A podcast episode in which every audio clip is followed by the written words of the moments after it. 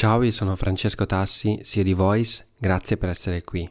Sono tante le cose che hanno sconvolto il mondo del podcast in queste due settimane, le acquisizioni di Spotify, i nuovi dati Ipsos 2020 per l'Italia e l'utilizzo del podcast come strumento SEO. Vediamoli insieme in tre minuti. Ormai non passa giorno in cui Spotify non faccia parlare di sé in termini di acquisizioni o investimenti sul mondo del podcast. È di qualche giorno fa l'acquisizione di Megaphone, un partner tecnologico tra i più conosciuti e diffusi negli Stati Uniti per oltre 235 milioni di dollari. Come ricorderemo, Spotify sta investendo sia sull'app tecnologia che sul contenuto ha investito sul contenuto quando ha acquisito Gimlet, ha acquisito Parcast, ha acquisito le esclusive di numerosi contenuti come Joe Rogan, Michelle Obama, il principe Harris e tanti altri artisti. Megaphone gli dà in un colpo solo un network enorme di creators a cui attingere, network che lui può riempire con le proprie pubblicità, utilizzando il famoso SAI Streaming Ad Insertion, che è uno strumento di inserimento di pubblicità dinamica oggi disponibile solo in alcuni paesi, tra cui US, Canada e UK.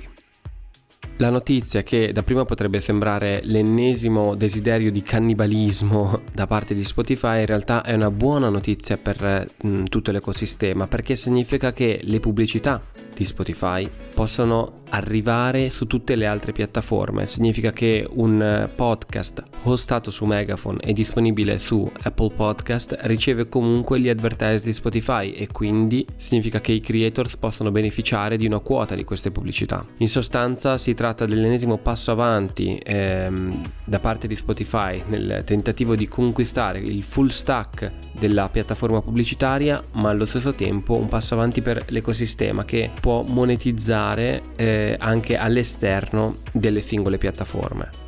Ovviamente non è una buona notizia per chi vendeva semplicemente advertise, perché Spotify in questo senso diventa suo diretto competitor e direi un signor competitor. Parallelamente è, è uscita e trapelata la notizia by The Verge degli ultimi giorni, secondo cui Spotify sta cercando dei modelli alternativi di subscription specifici per il podcast. In cantiere ci sarebbero quattro versioni diverse di abbonamenti da validare in realtà sia l'esistenza di queste quattro versioni sia il desiderio reale di Spotify di spostarsi in un sistema di questo tipo e in un modello di questo tipo. Certo è che con questa analisi Spotify potrebbe avere accesso a diversi tipi di revenue model anche divisi per countries.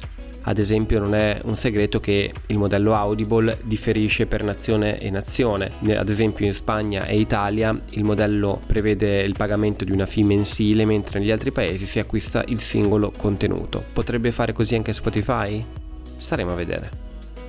È uscita super nuova, super aggiornata, finalmente quella che consideriamo la prima vera ricerca sui dati del podcast in Italia 2020. Ecco le cose principali abbiamo seguito questo tema con curiosità e devo dire un po' di apprensione perché ogni volta che un medium diventa diciamo popolare e supera il suo essere di nicchia spesso vengono anche superate le proprie peculiarità.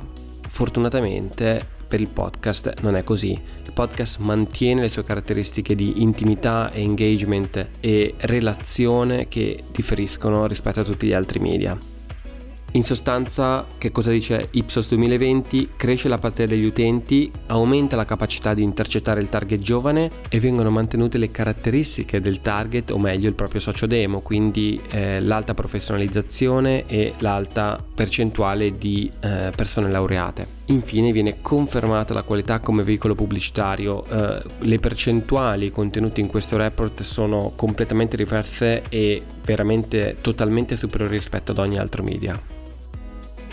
Infine il podcast come strumento SEO. Ci sono diverse strategie che si possono utilizzare per sfruttare il podcast come strumento SEO, ossia per fare comparire i propri risultati nella SERP sfruttando il podcast. Abbiamo scritto un articolo su questo e se ti va puoi trovarlo nei dettagli del testo. Per queste due settimane è davvero tutto, ci sentiamo tra poco, grazie da Francesco e dal team di Voice.